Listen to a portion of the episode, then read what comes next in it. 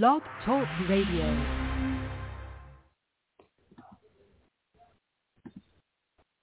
Hello and welcome to Gigabit Nation. I'm your host, Craig Settles, and we are here to help you get broadband and telehealth everywhere it needs to be.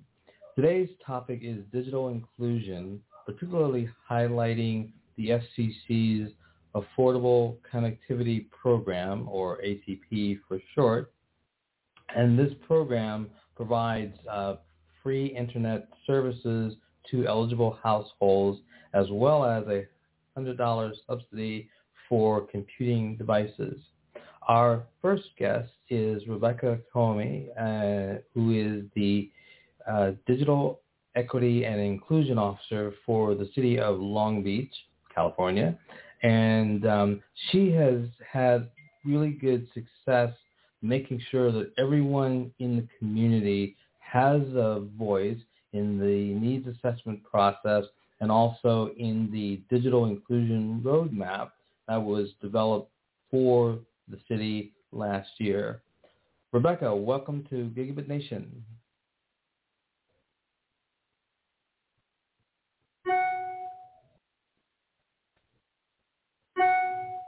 Hello?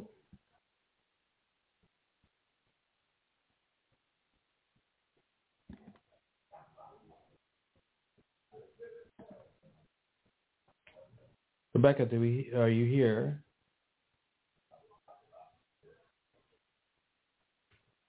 We seem to have some like weird technical problem here.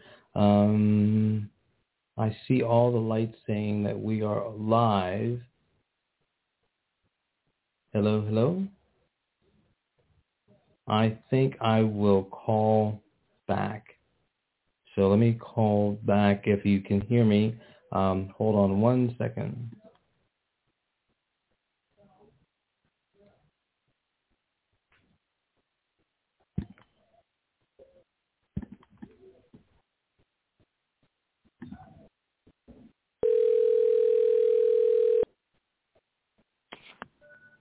Hello.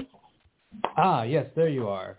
Okay, I'm not sure what exactly happened, but but Rock, did you hear anything of the introduction? No, I didn't. It just went blank.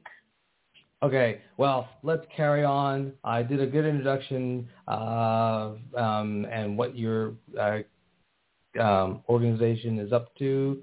Um, let's start with what's the, the like the big success or successes that Long Beach's in digital inclusion roadmap uh, has produced.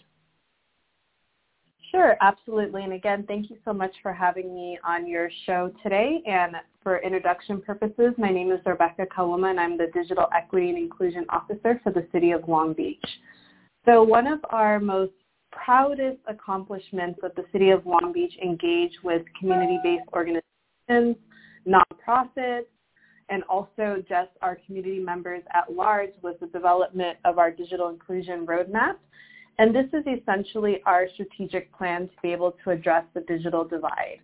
So we mm-hmm. officially kicked off this process back in 2019, and we got it approved by the Long Beach City Council June of last year. And what makes this roadmap so special is that it includes a vision statement, goals, objectives, and strategies to be able to address the digital divide, and as I mentioned before, it was done in partnership not only with many community-based organizations, city departments, um, nonprofits, funders, internet service providers, but most importantly, it uplifted the vision, goals, and strategies and solutions that came directly from the community as well. And what our accomplishments have been to date with the roadmap is that we have been able to take the community-driven solutions and bring them to life as we're implementing um, different types of programs with federal relief money. So one of the key things that residents shared as part of that process was that we need access and use of free devices that can connect us to the internet and uh, also computers.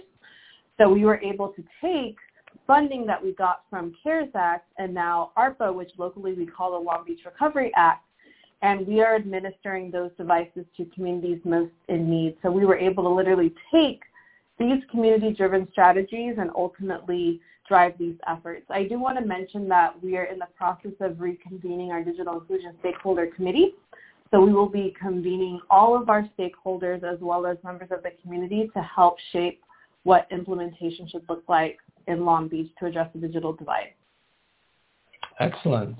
Um, I had a conversation with a couple of your colleagues uh, several uh, weeks ago, and two things came up that I found interesting, and I want you to follow up and uh, add some uh, meat to the whole process. Um, there was the collective impact approach, and then there is a racial equality lens. Um, how would you describe each of these and what is the role that they had in your developing um, your roadmap and all of you know getting the people involved in all of the aspects of uh, getting digital connectivity in the community? Yeah, that's a great question. So collective impact and also a racial equity lens, those are the bread and butter of our work. And when we're talking about collective impact, we are bringing together all of our cross-sector partners and the community to be able to achieve social change. And that is the essence of collective impact. So it's approach that strongly believes that we need to be able to collaborate with one another and not compete with each other to be able to address whatever key social issues are out there. And why I love collective impact is that it includes equity and that's a key priority. So it tells us that we need to be able to apply equity throughout all of our aspects when we're doing this work. It also encourages us to include community members as part of the collaborative. So we need to ensure that those that are most impacted by the digital divide have a seat at the table and they're involved in the decision-making process. It also focuses on programmatic and systems change efforts. So we want to be able to ensure that we're moving the needle and addressing a lot of the systemic and institutional racism and oppression that exists and that are also holding the digital inequities in place. And then when we talk about racial equity, the definition that we utilize, this is from the National Government Alliance on Race and Equity, it means that race can no longer be used to predict life outcomes. So we want to ensure that we're addressing some of the key inequities that are impacting our black and brown communities when it comes to digital inequities and just making sure that we're achieving racial equity not only as an outcome but also as a process. So we're using very intentional and inclusive steps as we're developing our programs, implementation efforts, everything that we're doing with digital inclusion in the city has that approach and has that framework. So we are literally trying to be very intentional with all of the aspects that we're implementing. An example of this would look like when we're in the process of administering resources, we need to make sure that all of our resources are accessible because we understand that many of our Long Beach residents speak another language outside of English in their household, so we need to make sure that those documents and resources are translated in Khmer, Spanish, and Tagalog because those are the languages covered under our language access policy. Um, also making sure that we're partnering with community-based organizations that have trust and relationships in the communities that we're trying to work with. So those are all key steps that we're utilizing as part of our racial equity lens. And then most importantly, even though the city is serving in this backbone support, we by all means are not the only drivers of digital inclusion in Long Beach. So it takes us working together with all of our cross-sector partners to ultimately have collective impact and to ensure that we have a joint point, um, plan of action and that us as the city is more so orchestrating that work of the group to ensure that we're all aligned as we're addressing the digital divide in Long Beach. Right. Okay. That that makes a lot of sense. Um, is there, you know, I don't know from from a number of folks that I have talked to over the last few uh, months, there seems to be a concern about um, will these programs, will these uh, these interviews and these uh, these activities, will they reach everybody? That's the first thing. But the other part is will they uh, will these activities make a difference in terms of you know, will there be final outcomes that ensure people are connected? Um, do you sense that's a, a, a concern among your colleagues in other cities? Do you think? Great question. So I can't speak to what's happening in other cities, but I can definitely speak to what's happening in Long Beach. And just based on our experience and everything that we have going on, I definitely do want to mention that we are making an impact with our community members. So we really want to make sure that we're assessing our impact. So as we're doing work in the community in partnership with our community-based organizations, we do track that using reporting forms.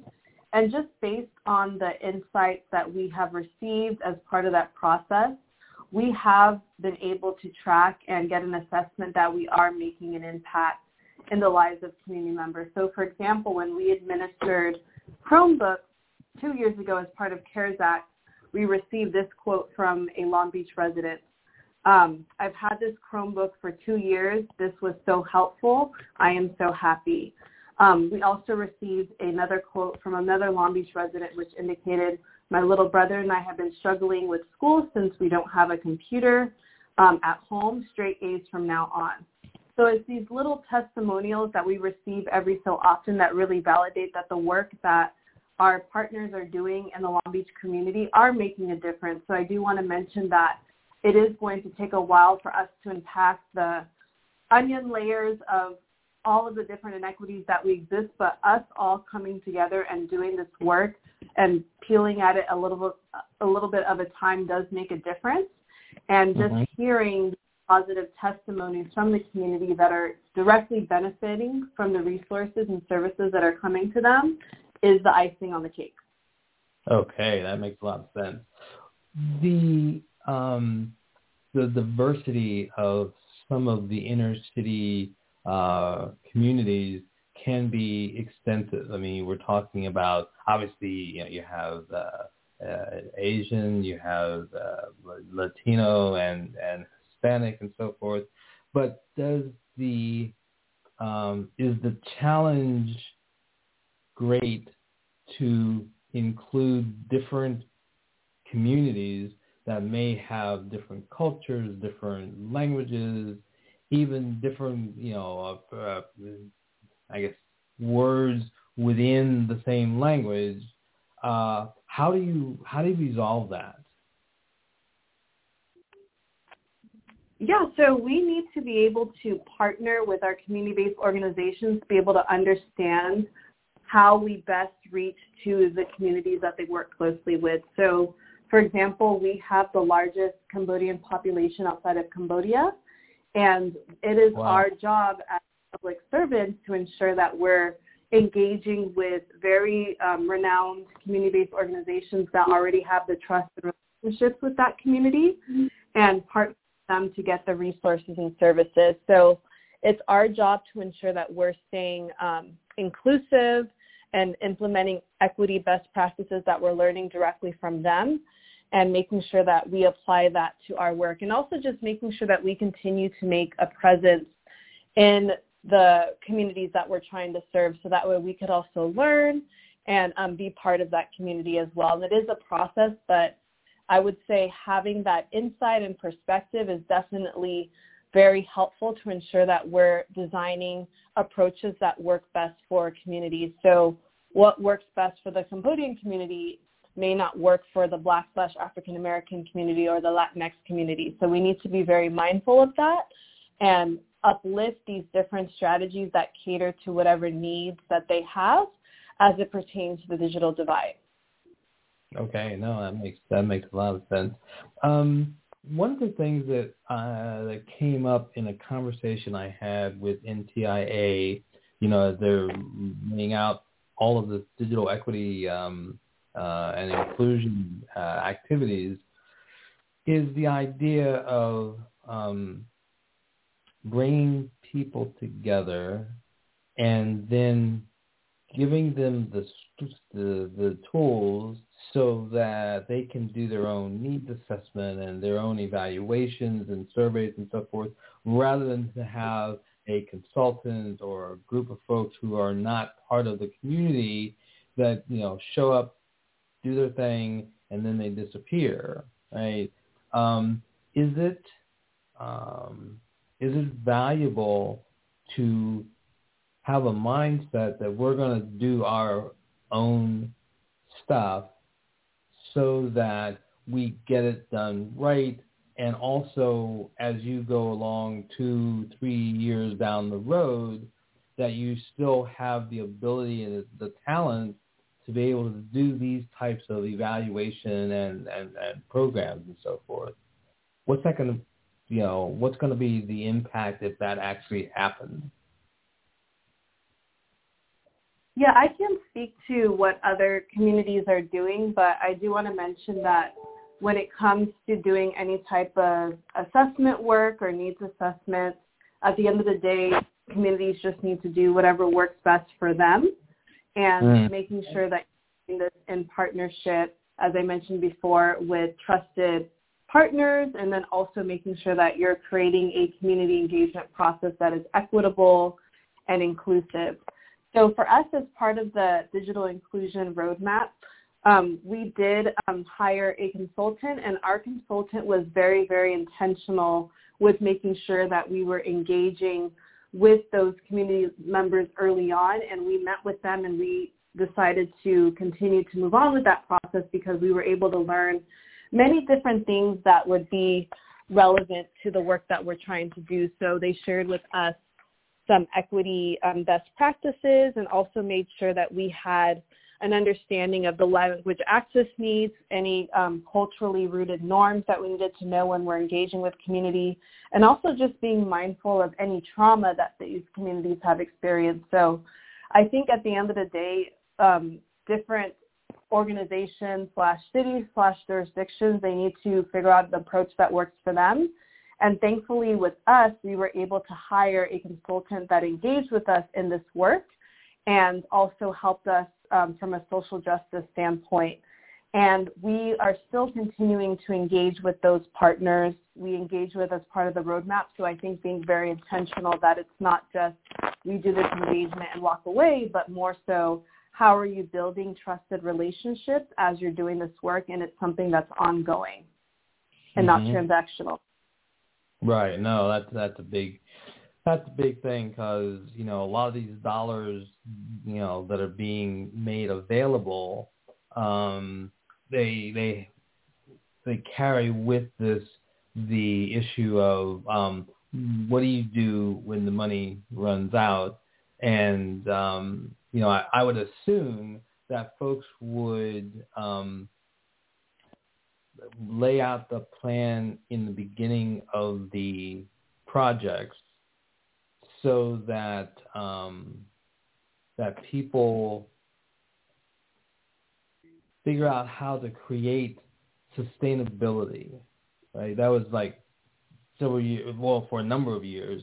I think one of the issues has been, you know, we get this money and it, we it it gets spent and then boom, nothing else, right? Um, do you see uh, city, well, you are you know, Long Beach being able to sustain these programs, um, you know, for a long period of time. Yeah, I definitely do see so. And there's just so much momentum and action happening in the digital inclusion space at the federal government level, at the state level, and so many resources that are going to be funneled down through the state of California and also to our city. So I definitely do feel as though we will be able to sustain these programs even after the pandemic relief money has gone away. And then there's also a lot of engagement from um, organizations in the private sector that also want to invest in digital inclusion. So we are definitely in a very exciting time and milestone for this work. And I'm just so excited to see how each and every city across this country is going to be taking these resources and ultimately applying them in the communities that they work closely with. So to answer your question, yes, I'm not sure exactly what that will look like yet, but we're definitely excited about all of these resources that are being um, poured out throughout this country. So how are you um, budgeting these federal dollars such as the ACP and uh, the NTIA's money and so forth. Um, how do you, I guess, budget that stuff so that um, digital and the digital divide is impacted? Yeah, so for clarification, when it comes to the digital inclusion resources that we currently are utilizing right now, the city has used CARES Act, and this was part of the initial funding that was passed back in um, 2021, um, I believe. And then we're now using ARPA dollars, which was called Long Beach Recovery Act locally. So those are the two current funding sources that we have allocated for digital inclusion. And with the city of Long Beach, we're very fortunate enough that we are allocating resources to be able to fight the digital divide. So for us, we just followed the city's process of allocating resources, and that's how we were able to assign funding and allocate it towards those programs. So we followed the city's review and approval process for that. And then we wanted to ensure that we were putting these resources directly into the community, which is why we went through a competitive RFP process and we were able to contract with nine organizations that are serving as grantees and we are providing them with the resources, technical assistance, and they're going out into the communities and giving out the resources that we have available. So it is definitely um, an amazing um, opportunity for us because we're able to reach so many residents and businesses and nonprofits through that process. And we are hoping that we can get additional funding as all of the different action efforts that are taking place at the federal and state level, you know, trickle down to the city. So one of the things I've wondered is um, how do you as an organization keep track of all of the various grant programs, foundation programs, and so forth. Because I mean, there are, uh, you know, just at the federal level, there are some 20 agencies that deal with broadband in some form, right? And then you have stuff at the state level, and then and and so forth.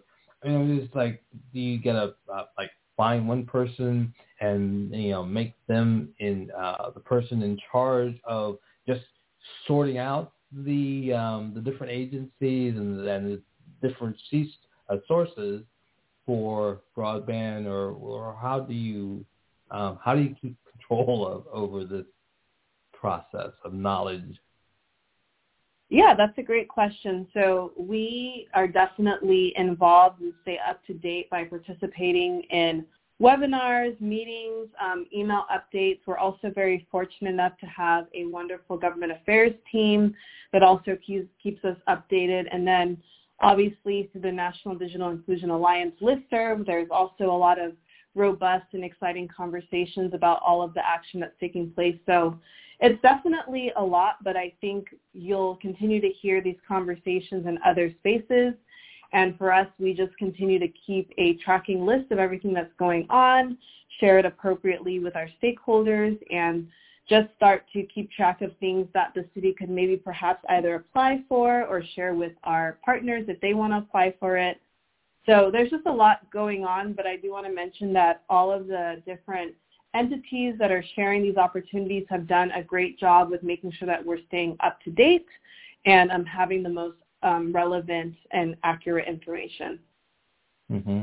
Ah, great. Uh, it's because um, there definitely is a um, you know the process of keeping order with all of this money that's floating around is got to be like crazy, crazy um, stuff to, to, to have to manage. But it seems like again, you guys have done a good job of sorting yourselves out, and and so there you go. More power, more power to you. Um, my last question deals with um, telehealth. It's a big, you know, big issue uh, issue of mine. Um, do you think that, that that urban communities should take an uh, make a concerted effort to include um, telehealth and digital health as part of their digital inclusion plan?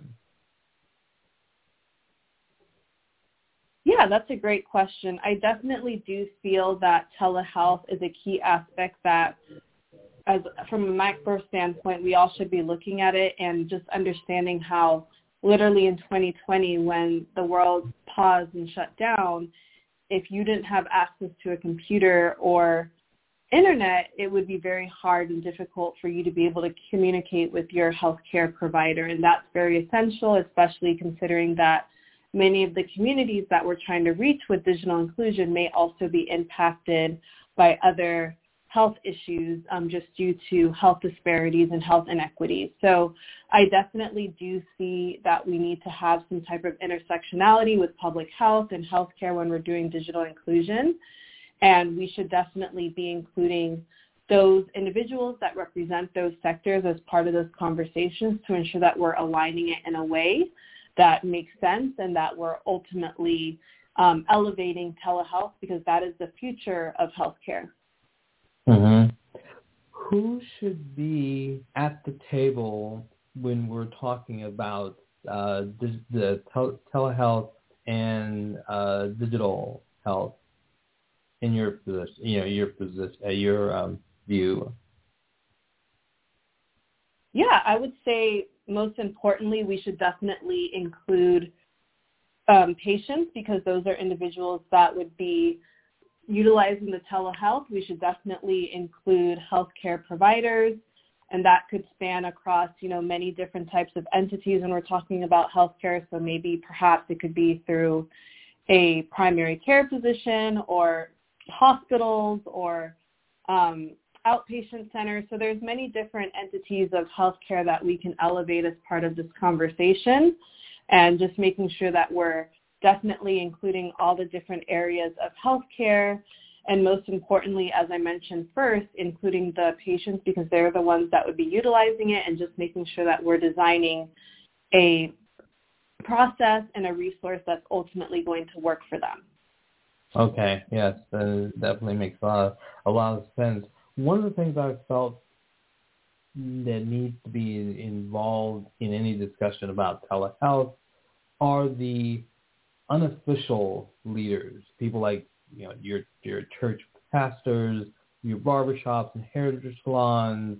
Um, they're not you know they're not part of the org chart of city government, but they are very influential in the community is this, um, you know, should we give a lot of attention to the recruiting of the unofficial leaders?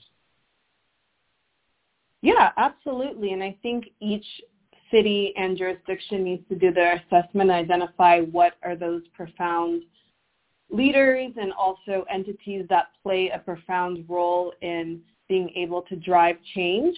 But absolutely, I do see the importance of us elevating our faith-based communities and also ensuring that we are working closely with other pillars that do play a role in this work. Great. Um, last question, and we'll move on to our other guests. Um, what is in what are some of the ways that a successful telehealth effort how will that be played out in the communities?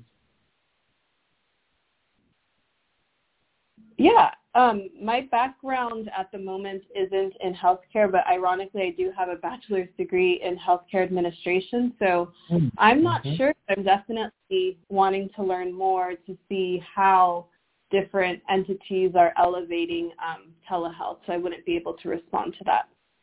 Okay, no, no worries. Well, I'm going to, um, you know, definitely be following Long Beach and your successes, and I wish you much uh, success as you know as we go along. And I want to thank you for being uh, our guest today. Um, it, it's been a very good and eye-opening process, and so thank you very much. Thank you so much for having me. Okay. Our next guest is um, Elizabeth Ramirez, who is the um, Community Digital Navigator for ACP in Waukegan, uh, uh, um, Illinois. Um, what caught my attention was, um, you know, they seem to be doing really great at getting people enrolled um, uh, in the program and getting people uh, to understand the process and then just dealing with all of the hurdles, and there are many of them. Uh, I'm just amazed at, at that. And so I want to um, welcome Elizabeth to the show and thank you for being our guest. Well, thank you so much um, for having me on the show and thank you for that introduction. I'm really happy to be here and share um, my experiences with working with the ACP application um, in our community. Great. Now I understand that um, like in the last mm, what 60 days, you've touched out, uh, reached out to some 230 households. You got about a 30% success rate with getting people enrolled in the process, and another 30, 34% who are engaged and are are going in the last stages of the um, you know enrolling for the program. What is the secret of your success? I would say that a big part of our success comes from our commitment to getting community members all the way through the process. So as you mentioned, you know, uh, there's different stages and we have identified seven enrollment phases that range from that initial interaction. Okay. Um, they, yeah, they range from that initial interaction um, that we have when we engage with community members to understand how the ACP can best help their household all the way to actually helping them contact their internet service provider after their application has been approved to ensure that they are in fact receiving this benefit. So everything in between um, there that is application has been approved or we have contacted their internet service providers. And I think this is really important um, to uh, recognize because it's not enough for us to say that we've gotten hundreds of people qualified, um, so gotten their ACP app- application approved. Um, if they are qualified but they don't know how to get in touch with their internet service provider and take those additional steps that are required, then there's no point in getting them qualified because they're not making use of those funds. So that's why um, I think that's what sets up sets us apart. Uh, we take people all the way through the process and all the way through these phases. Interesting. Now, you you said there are seven uh, phases. Um, do you, do you have them, um, uh, I guess, put together so that everybody knows what their phases will be um, or how do you educate people about the seven phases? So um, in that initial conversation that we have, which is phase one, and so an oral or text information exchange, um, we tell people about this process and what the process is, entails. So the next step, if they are interested in proceeding um, with this process, the next step would be to schedule an appointment or show up to an enrollment event. After that, um, people will, will take the active steps to enroll, so making sure they have all their documentation needed, um, that they have their IDs ready, that they understand and uh, prepare what they need to bring. After that, uh, we tell them that we will um, help them complete the application, which is the fourth phase, um, submitting the application. Um, we will then wait um, to hear about the status of that application, so if it's approved or not. Once it's approved, they can then move on to the next phase, which is contacting their ISP. And this is something that we help them do as well. Um, and this can be by sitting with them um, on the phone or, you know, doing a three-way call with their ISP, or if they know their account information, we can also help them log in to do it online. The final step would then be to confirm that they, their benefit has been applied to their internet bill and that they are seeing their discount on the bill. Um, so we do, you know, explain that this is a long process, but at the same time, we ensure community members that we will be with them um, every step of the way. So how is the uh, the reception for this uh, process?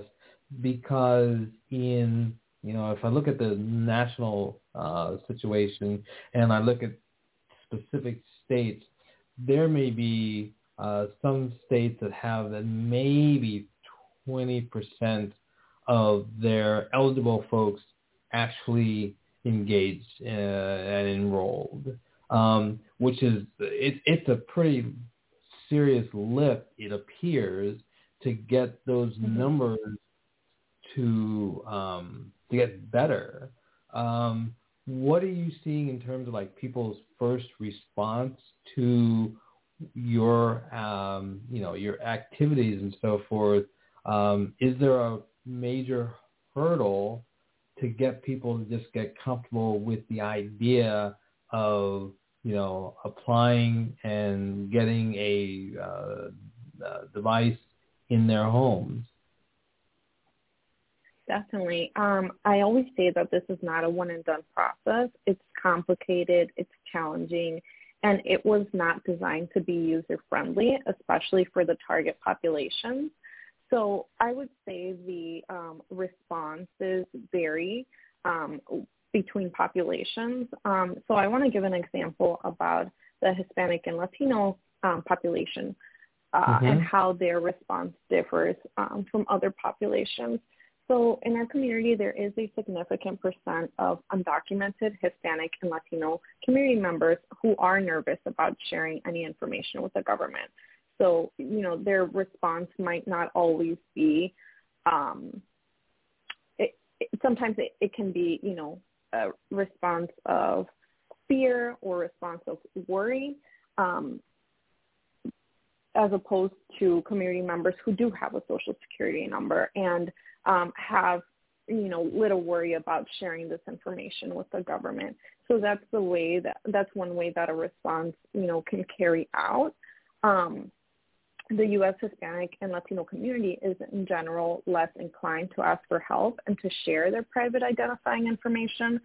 So it can be difficult to get them, you know, through the process or even started with the process um, hmm. because mm we may not always be able to get that information we need or um, if we're not using a social, it is harder to get the application approved and it does take a little bit longer.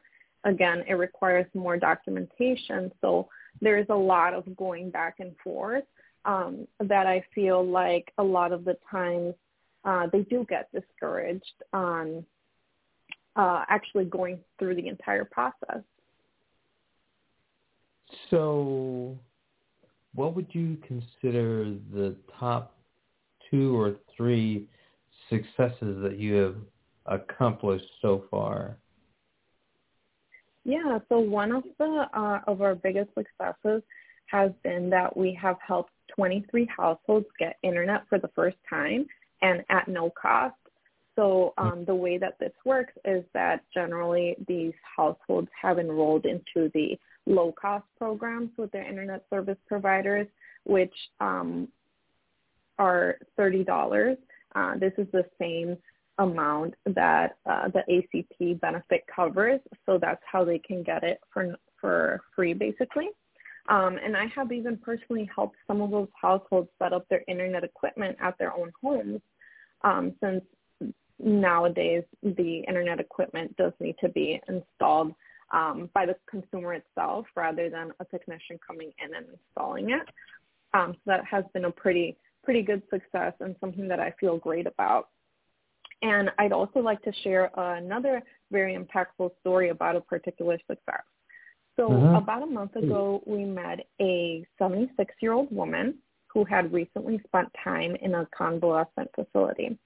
She uses a walker, she does not drive, and she has no family in the immediate area. Her apartment is equipped with a first alert medical system, and her only way to communicate with family members was through a landline for which she paid $65 a month. Um, we went to her apartment complex one day to help other senior residents enroll into the ACP as well.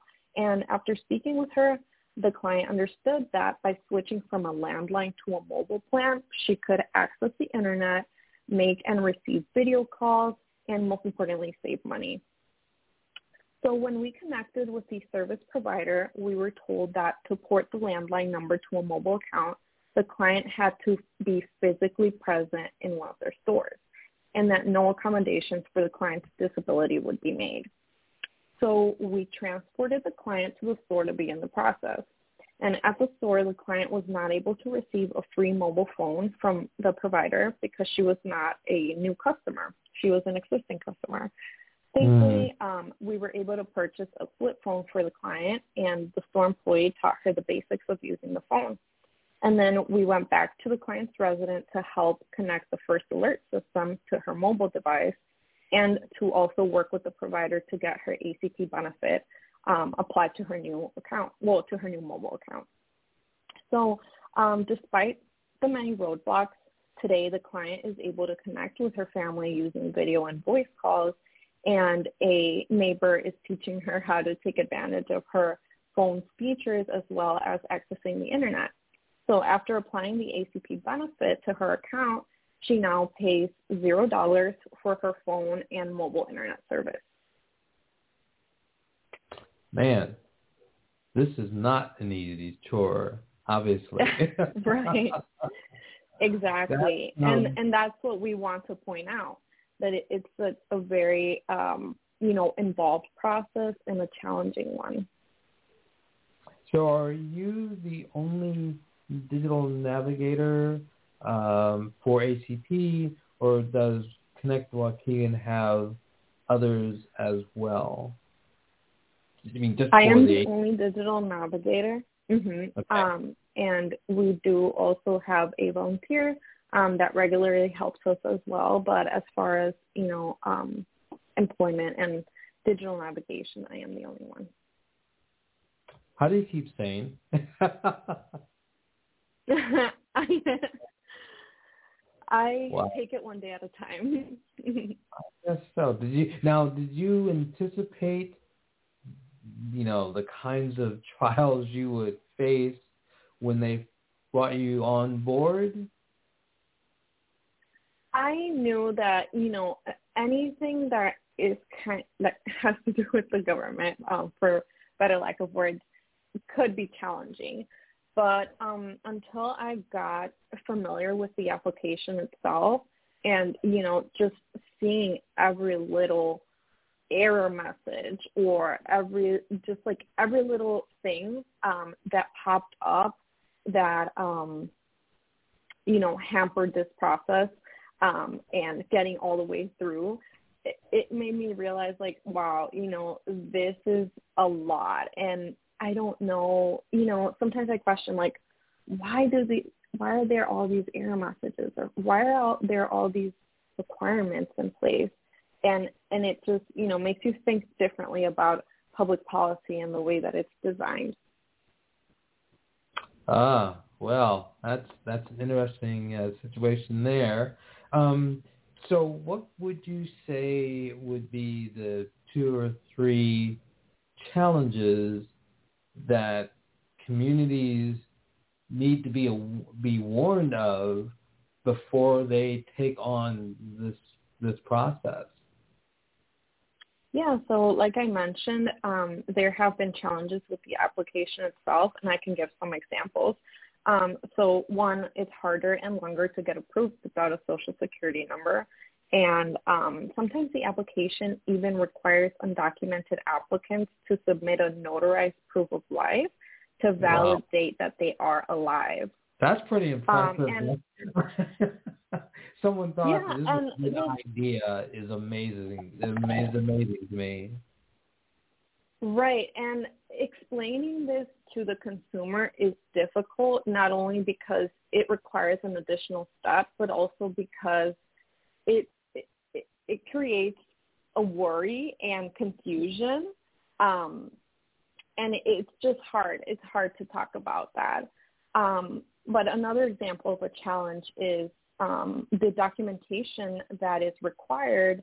So, for example, a Medicaid letter or a SNAP award letter, um, that documentation must include even the slightest details, such as the contact information for the department or the institution issuing it.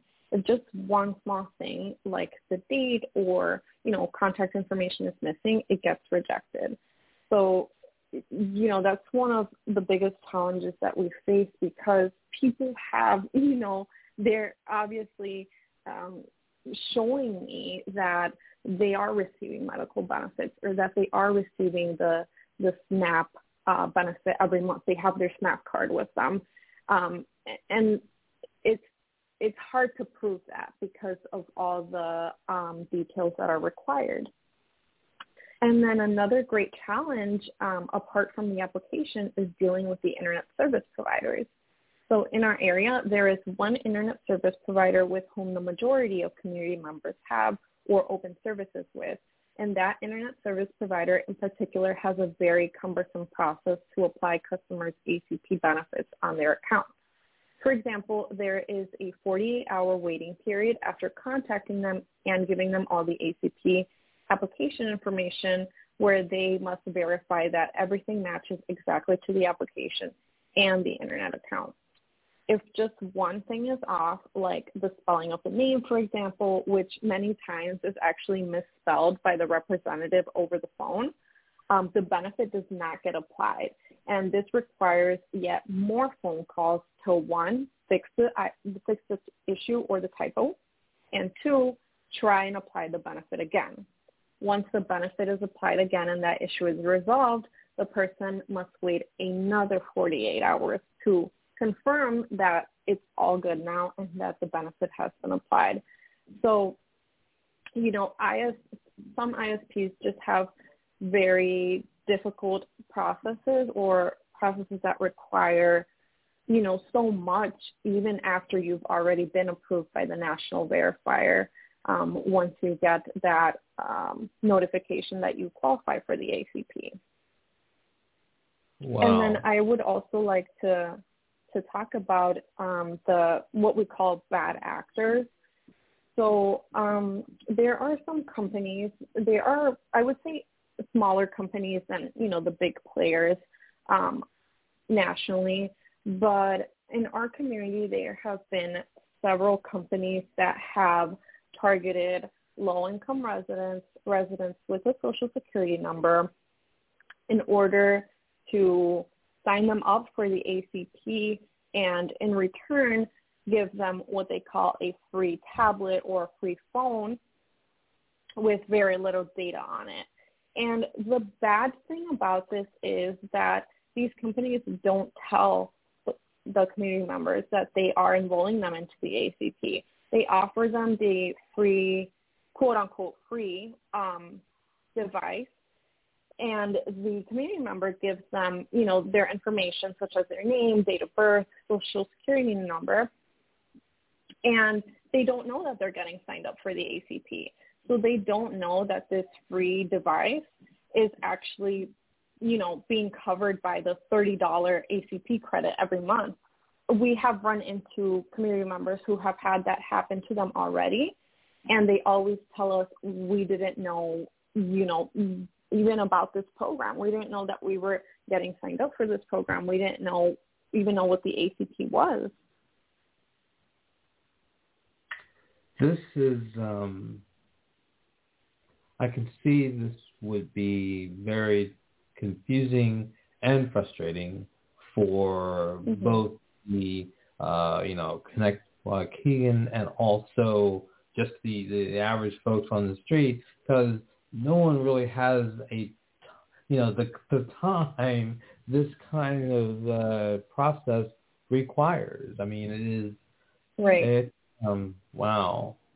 Um, how now? So you have from my view, you've got a lot of uh, positive numbers in terms of the numbers of people that you have engaged, uh, that you've gotten through the process, and so forth.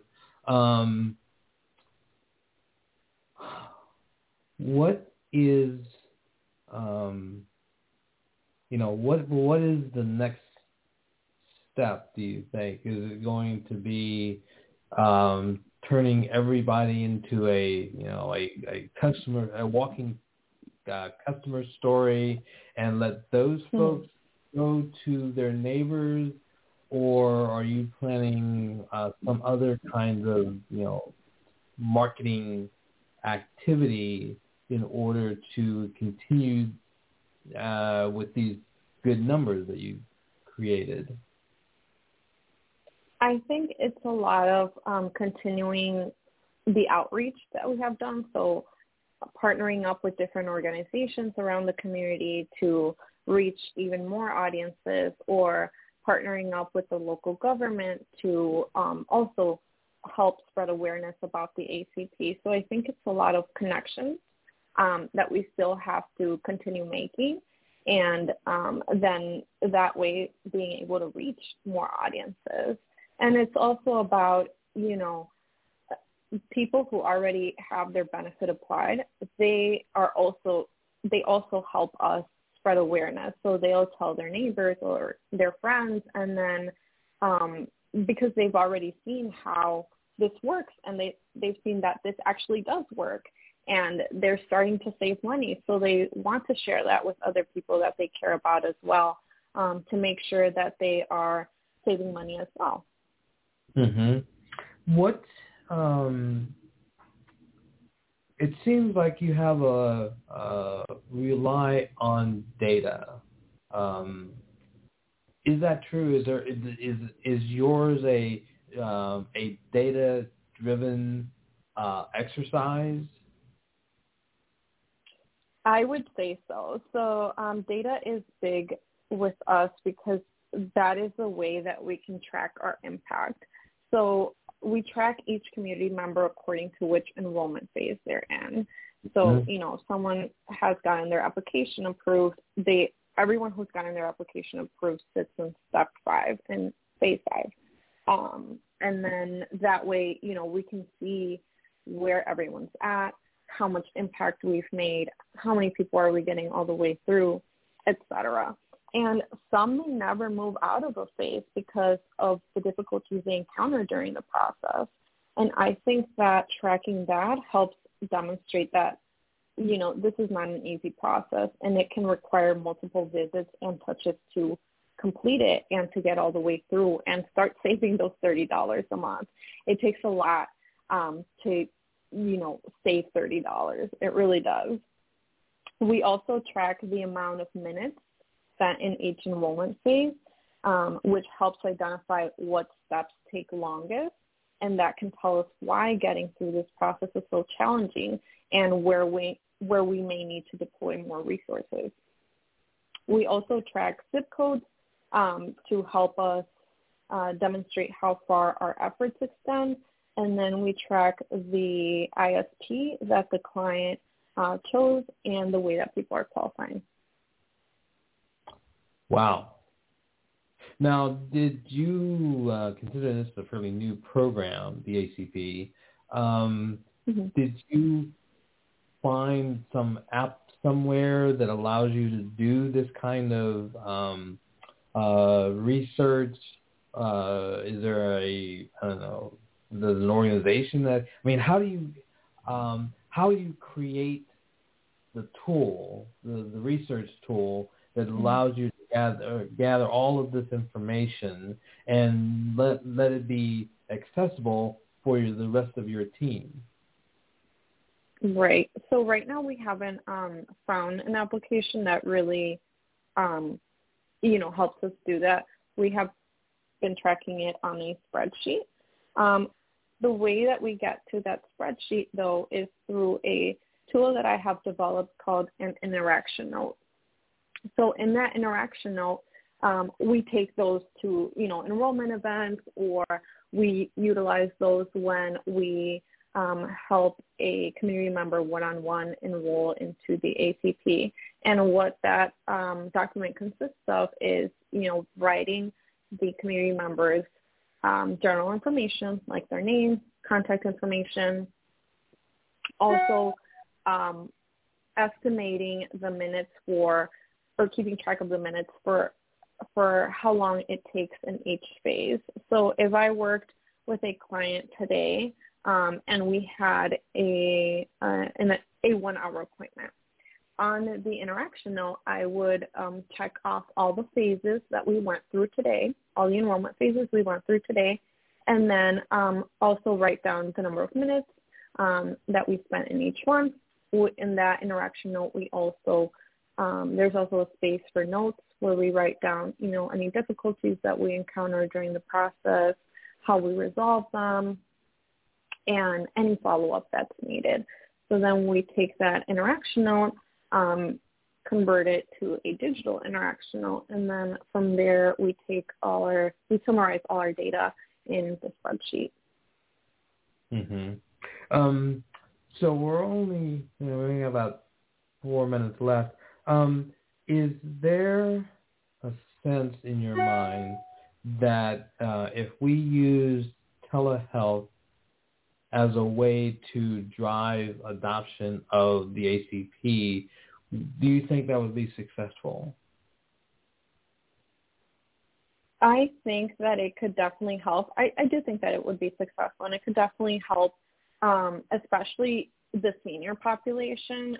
For mm-hmm. example, um, access telehealth because a lot of them don't know, you know, that the internet is needed um, to connect. For example, a lot of the senior residents that I've spoken to, they um, don't know the difference between cable and internet. So they think that if they have cable, like TV cable service at their home, they can um, connect to like telehealth, for example, as well, or they can connect to the internet and watch videos. Um, when in reality, that's not the case. So I think that um, the ACP can definitely help um, the education portion of uh, telehealth and also obviously being able to access the internet at um, no cost in many cases um, to be able to um, participate in telehealth su- successfully. Gotcha. Okay. Okay. Um, all right. So we got a last question. Um, if, um, well, what's the difference between uh, Hispanic uh, communities and Latino communities and does it make a difference? And I'm obviously talking about those who are not either of those groups, but they're responsible for, you know, ACP and, and the broadband effort and so forth. Is there a difference that will matter in the marketing of the program? Definitely. And like I talked um, earlier about the uh, Social Security number portion of it, um, and the way that a lot of the Hispanic and Latino community is um, nervous about sharing this information, even if they do have it. Um, I think that you know greatly impacts the marketing of the ACP because um, so far it is uh, communicated that a social security number is not required to apply or qualify for the ACP. But I think that greater marketing needs to be done to ensure that these communities are, you know, that they feel comfortable um, to apply without a social or that they understand that this will not negatively impact them or, um, you know, just just getting comfortable with this whole process. And then I think that another um, that another thing that significantly um, affects the Hispanic and Latino communities um, as opposed to um, other communities, particularly that are English-speaking communities, is the language, obviously. So for those community members who are not bilingual um, in English and Spanish, right off the bat, the process is harder for them because they may not have, you know, anyone close to them who is aware of the ACP program or who knows how to translate the process in Spanish. Like I mentioned, the website, the FCC website to apply is not even in Spanish until you create an account um, and then actually start the process. Until that point is when you can actually switch the language to Spanish. So I do believe that there are quite a few challenges when it comes to working with the Hispanic and Latino communities and um, comfort is probably the biggest the biggest uh, part that the ACP uh, marketing should focus on comfort and trust that um, they can foster in, in these communities. Um, this is great information. Thank you very much for your time and uh, you know sharing all this information. And I wish you much success in uh, you know as you move forward. And again, just you know, thanks for everything that that your group is doing. I really appreciate it.